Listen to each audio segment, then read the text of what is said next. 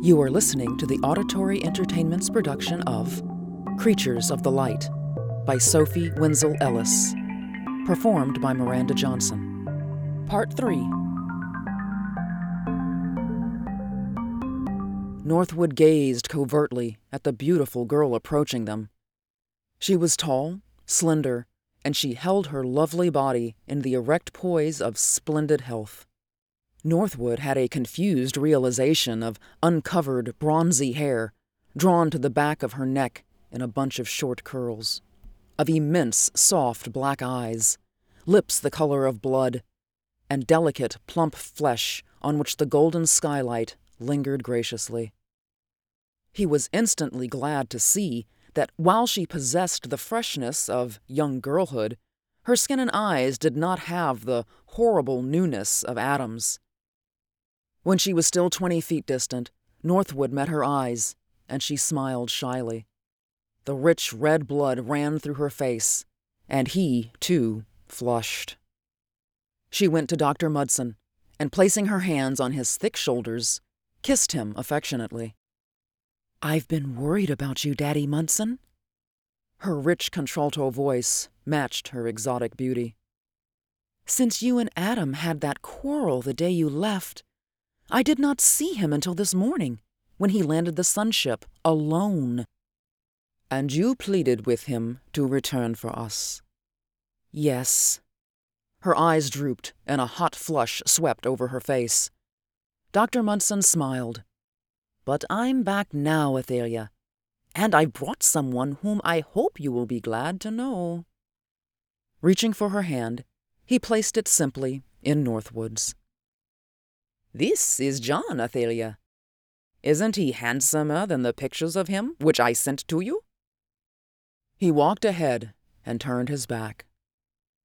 A magical half hour followed for Northwood and Athalia. The girl told him of her past life, how Dr. Mudson had discovered her one year ago, working in a New York sweatshop, half dead from consumption. Without friends, she was eager to follow the scientist to New Eden, where he promised she would recover her health immediately. And he was right, John, she said shyly. The life ray, that marvelous energy ray which penetrates to the utmost depths of the earth and the ocean giving to the cells of all living bodies the power to grow and remain animate, has been concentrated by Dr. Mudson in his stored sunshine. The life ray healed me almost immediately. Northwood looked down at the glorious girl beside him, whose eyes already fluttered away from his like shy black butterflies. Suddenly, he squeezed the soft hand in his and said passionately, Athalia, because Adam wants you, and will get you if he can, let us set aside all the artificialities of civilization. I have loved you madly ever since I saw your picture. If you can say the same to me, it will give me the courage to face what I know lies before me. Athalia, her face suddenly tender, came close to him. John Northwood, I love you. Her red lips came temptingly close. But before he could touch them, Adam suddenly pushed his body between him and Athalia. Adam was pale, and all the iciness was gone from his blue eyes, which were deep and dark and very human. He looked down at Athalia, and she looked up at him. Fast work, Athalia. The new vibrant voice was strained. I was hoping you would be disappointed in him especially after having been wooed by me this morning. I could take you if I wished, of course, but I prefer to win you in the ancient manner. Dismiss him! He jerked his thumb over his shoulder in Northwood's direction. Athalia flushed vividly and looked at him almost compassionately. I am not great enough for you, Adam. I dare not love you. Adam laughed, and still oblivious of Northwood and Dr. Mudson, folded his arms over his breast. Since the beginning of time, gods and archangels have looked upon the daughters of men and found them fair. Mate with me, Athalia, and I, fifty thousand years beyond the creature Mudson has selected for you, will make you as I am, the deathless overlord of life and all nature. He drew her hand to his bosom. For one dark moment, Northwood felt himself seared by jealousy, for through the plump, sweet flesh of Athalia's face, he saw the red blood leap again. How could she withhold herself from this splendid Superman? But her answer, given with a faltering voice, was the old, simple one. I have promised him, Adam. I love him. Tears trembled on her thick lashes. So, I cannot get you in the ancient manner? Now I'll use my own. He seized her in his arms, crushed her against him, and, laughing over her head at Northwood, bent his glistening head and kissed her on the mouth. There was a blinding flash of blue electric sparks, and nothing else. Both Adam and Athalia had vanished. Adam's voice came in a last, mocking challenge. I shall be what no other gods before me have been. A good sport. I'll leave you both to your own devices. Until I want you again. White lipped and trembling, Northwood groaned. What has he done now? Dr. Mudson's great head drooped. I don't know. Our bodies are electric and chemical machines and a superintelligence has discovered new laws of which you and I are ignorant. But Athalia, she is safe. He loves her. Loves her? Northwood shivered. I cannot believe those freezing eyes could ever look with love upon a woman. Adam is a man. At heart, he is as human as the first man creature that wallowed in the earth's new slime. His voice dropped as though he were musing aloud. It might be well to let him have Athalia.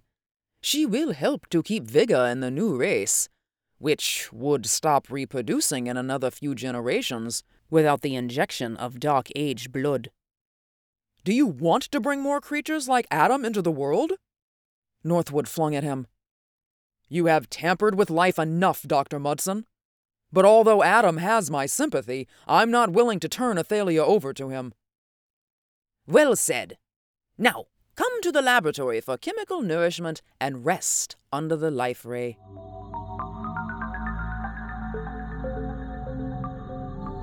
They went to the great circular building, from whose highest tower issued the golden radiance that shamed the light of the sun, hanging low in the northeast. John Northwood, said Dr. Mudson, with that laboratory, which is the center of all life in New Eden, we'll have to whip Adam. He gave us what he called a sporting chance, because he knew that he is able to send us, and all humankind, to a doom more terrible than hell. Even now we might be entering some hideous trap that he has set for us. They entered by a side entrance and went immediately to what Dr. Mudson called the rest ward. Here in a large room were ranged rows of cots, on many of which lay men basking in the deep orange flood of light which poured from individual lamps set above each cot. It is the life ray, said Dr. Mudson reverently, the source of all growth and restoration in nature. It is the power that bursts open the seed and brings forth the shoot that increases the shoot into a giant tree. It is the same power that enables the fertilized ovum to develop into an animal. It creates and recreates cells almost instantly. Accordingly, it is the perfect substitute for sleep. Stretch out, enjoy its power, and while you rest, eat these nourishing tablets. Northwood lay on a cot, and Dr. Mudson turned the life ray on him. For a few minutes, a delicious drowsiness fell upon him, producing a spell of perfect peace, which the cells of his being seemed to drink in.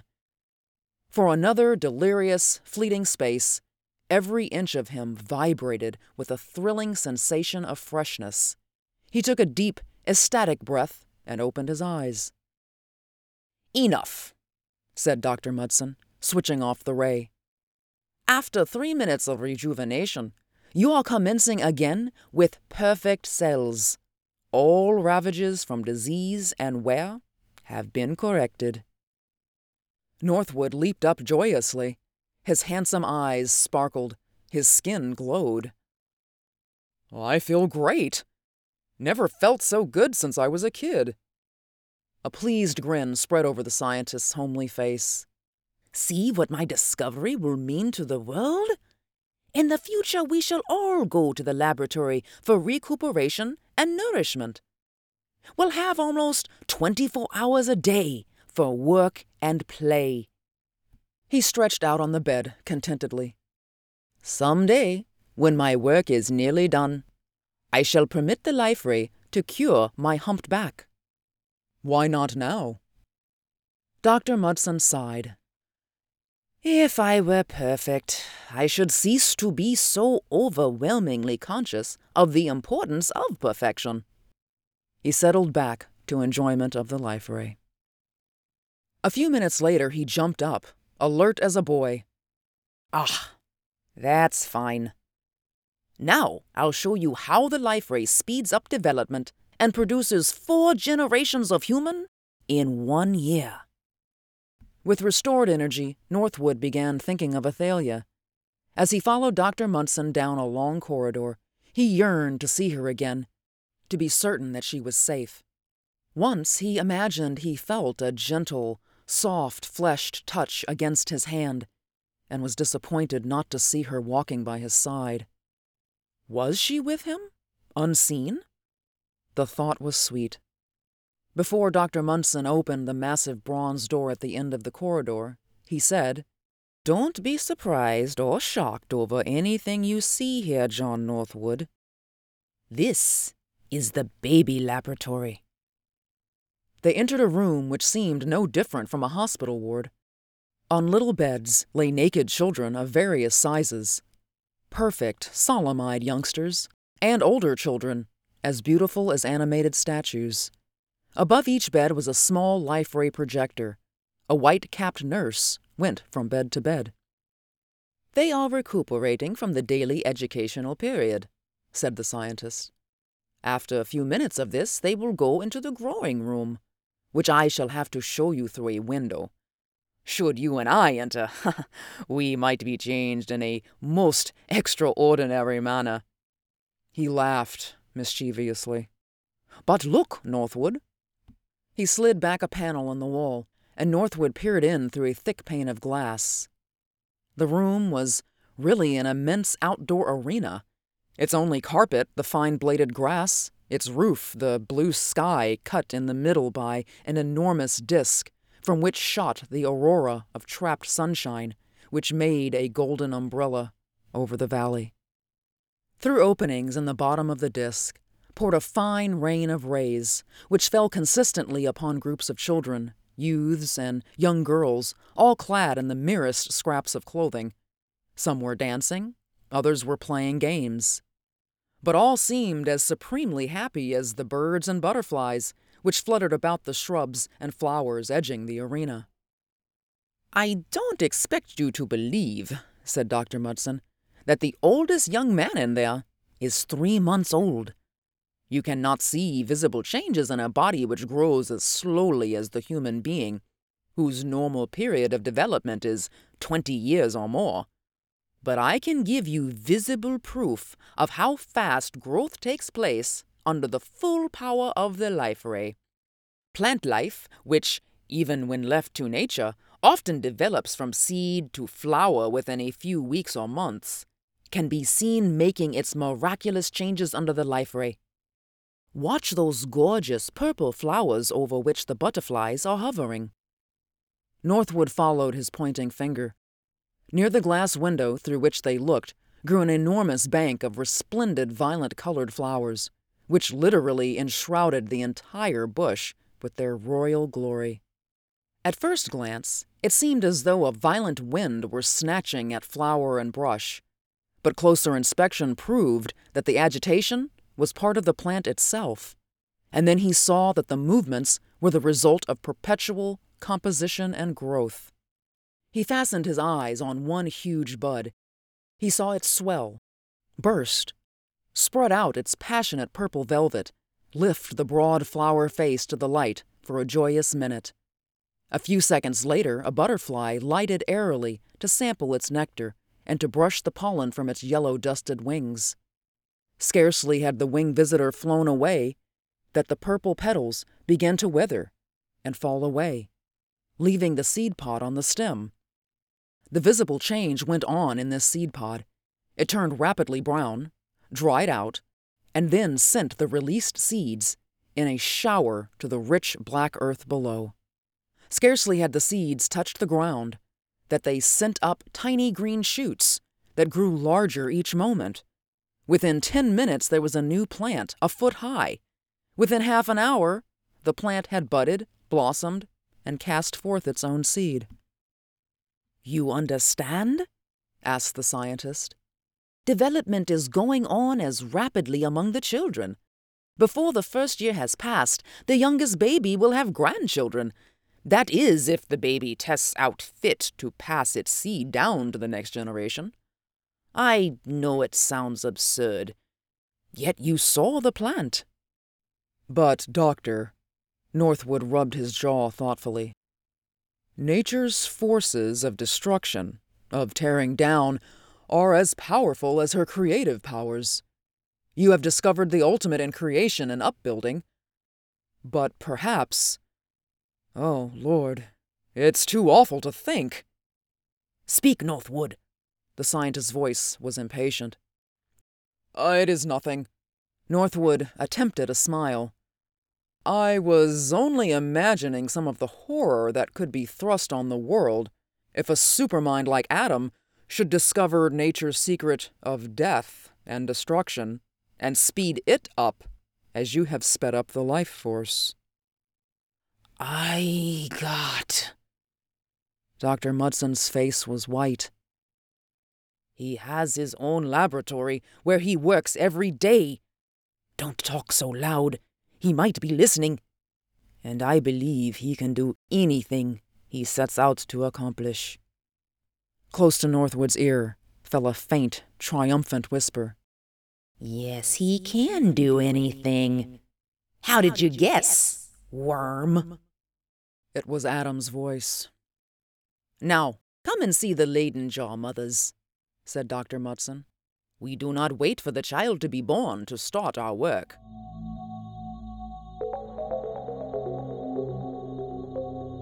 He took Northwood to a laboratory crowded with strange apparatus, where the young men and women worked. Northwood knew instantly that these people, although unusually handsome and strong, were not of Adam's generation. None of them had that look of newness which marked those who had grown up under the life ray. They are the perfect couples whom I combed the world to find, said the scientist. From their eugenic marriages, sprang the first children that passed through the laboratory. I had hoped. He hesitated and looked sideways at Northwood. I had dreamed of having the children of you and Athalia to help strengthen the new race. A wave of sudden disgust passed over Northwood. Thanks, he said tartly. When I marry Athalia, I intend to have an old fashioned home and a dark age family. I don't relish having my children turned into experiments.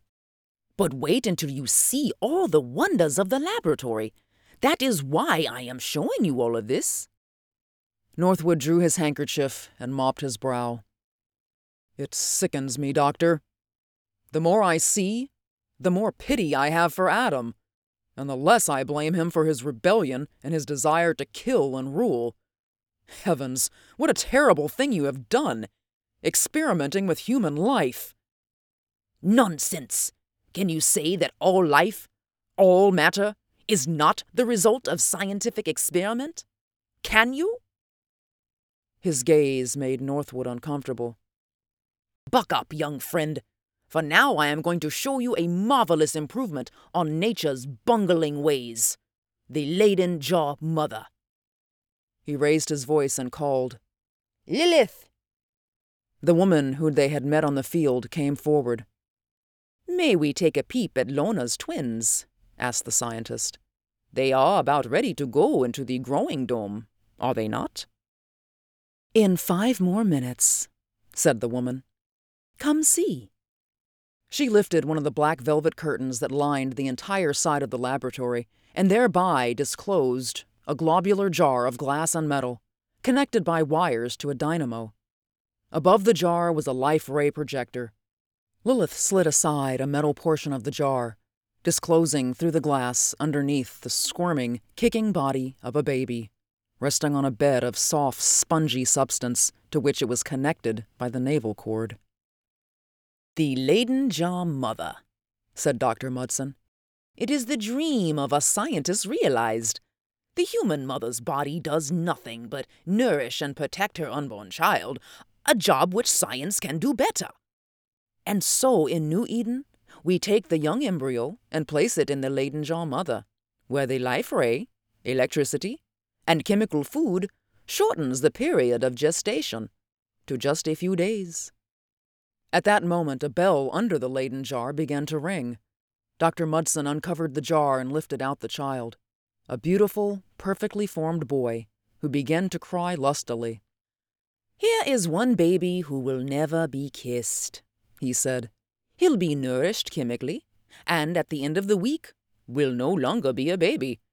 If you are patient, you can actually see the process of development taking place under the life ray, for babies develop very fast.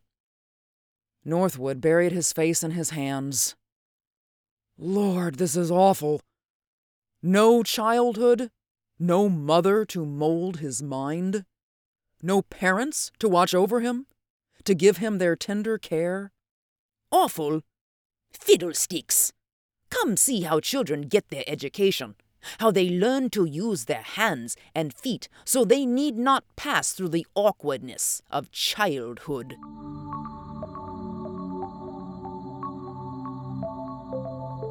He led Northwood to a magnificent building whose facade of white marble was as simply beautiful as a Greek temple.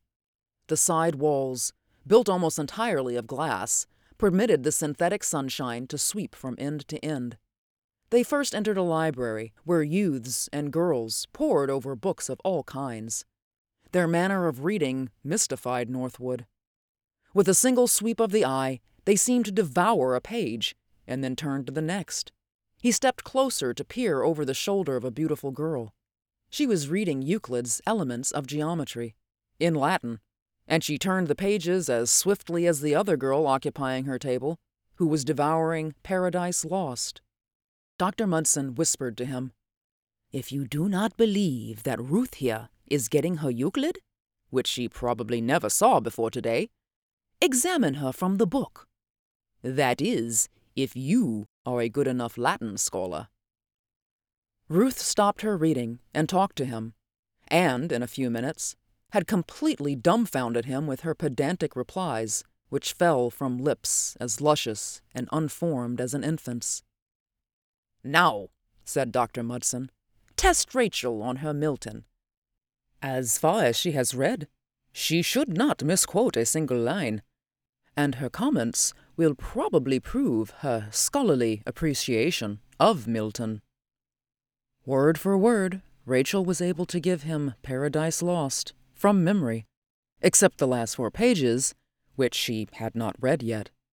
Then, taking the book from him, she swept her eyes over these pages, returned the book to him, and quoted copiously and correctly. Dr. Mudson gloated triumphantly over his astonishment. There, my friend. Could you now be satisfied with old fashioned children who spend long, expensive years in getting an education? Of course, your children will not have the perfect brains of these. Yet, developed under the life ray, they should have splendid mentality. These children have brains that make everlasting records instantly. A page in a book once seen, is indelibly retained by them and understood. The same is true of a lecture, of an explanation given by a teacher, even of idle conversation. Any man or woman in this room should be able to repeat the most trivial conversation, days old. But what of the arts, Dr. Mudson? Surely even your supermen and women cannot instantly learn to paint a masterpiece, or to guide their fingers and their brains through the intricacies of a difficult musical composition. No? His eyes glowed. Come see. Before they entered another wing of the building, they heard a violin being played masterfully. Dr. Mudson paused at the door. So that you may understand what you shall see, let me remind you that the nerve impulses and the coordinating means in the human body are purely electrical. The world has not yet accepted my theory, but it will. Under Superman's system of education, the instantaneous records made on the brain give immediate skill to the acting parts of the body. Accordingly, musicians are made overnight. He threw open the door. Under a life ray projector, a beautiful, Juno esque woman was playing a violin. Facing her, and with eyes fastened to hers, stood a young man, whose arms and slender fingers mimicked every motion she made. Presently, she stopped playing and handed the violin to him. In her own masterly manner, he repeated the score she had played. That is Eve, whispered Dr. Mudson. I had selected her as Adam's wife. But he does not want her. The most brilliant woman of the new race. Northwood gave the woman an appraising look. Who wants a perfect woman? I don't blame Adam for preferring Athalia. But how is she teaching her pupil?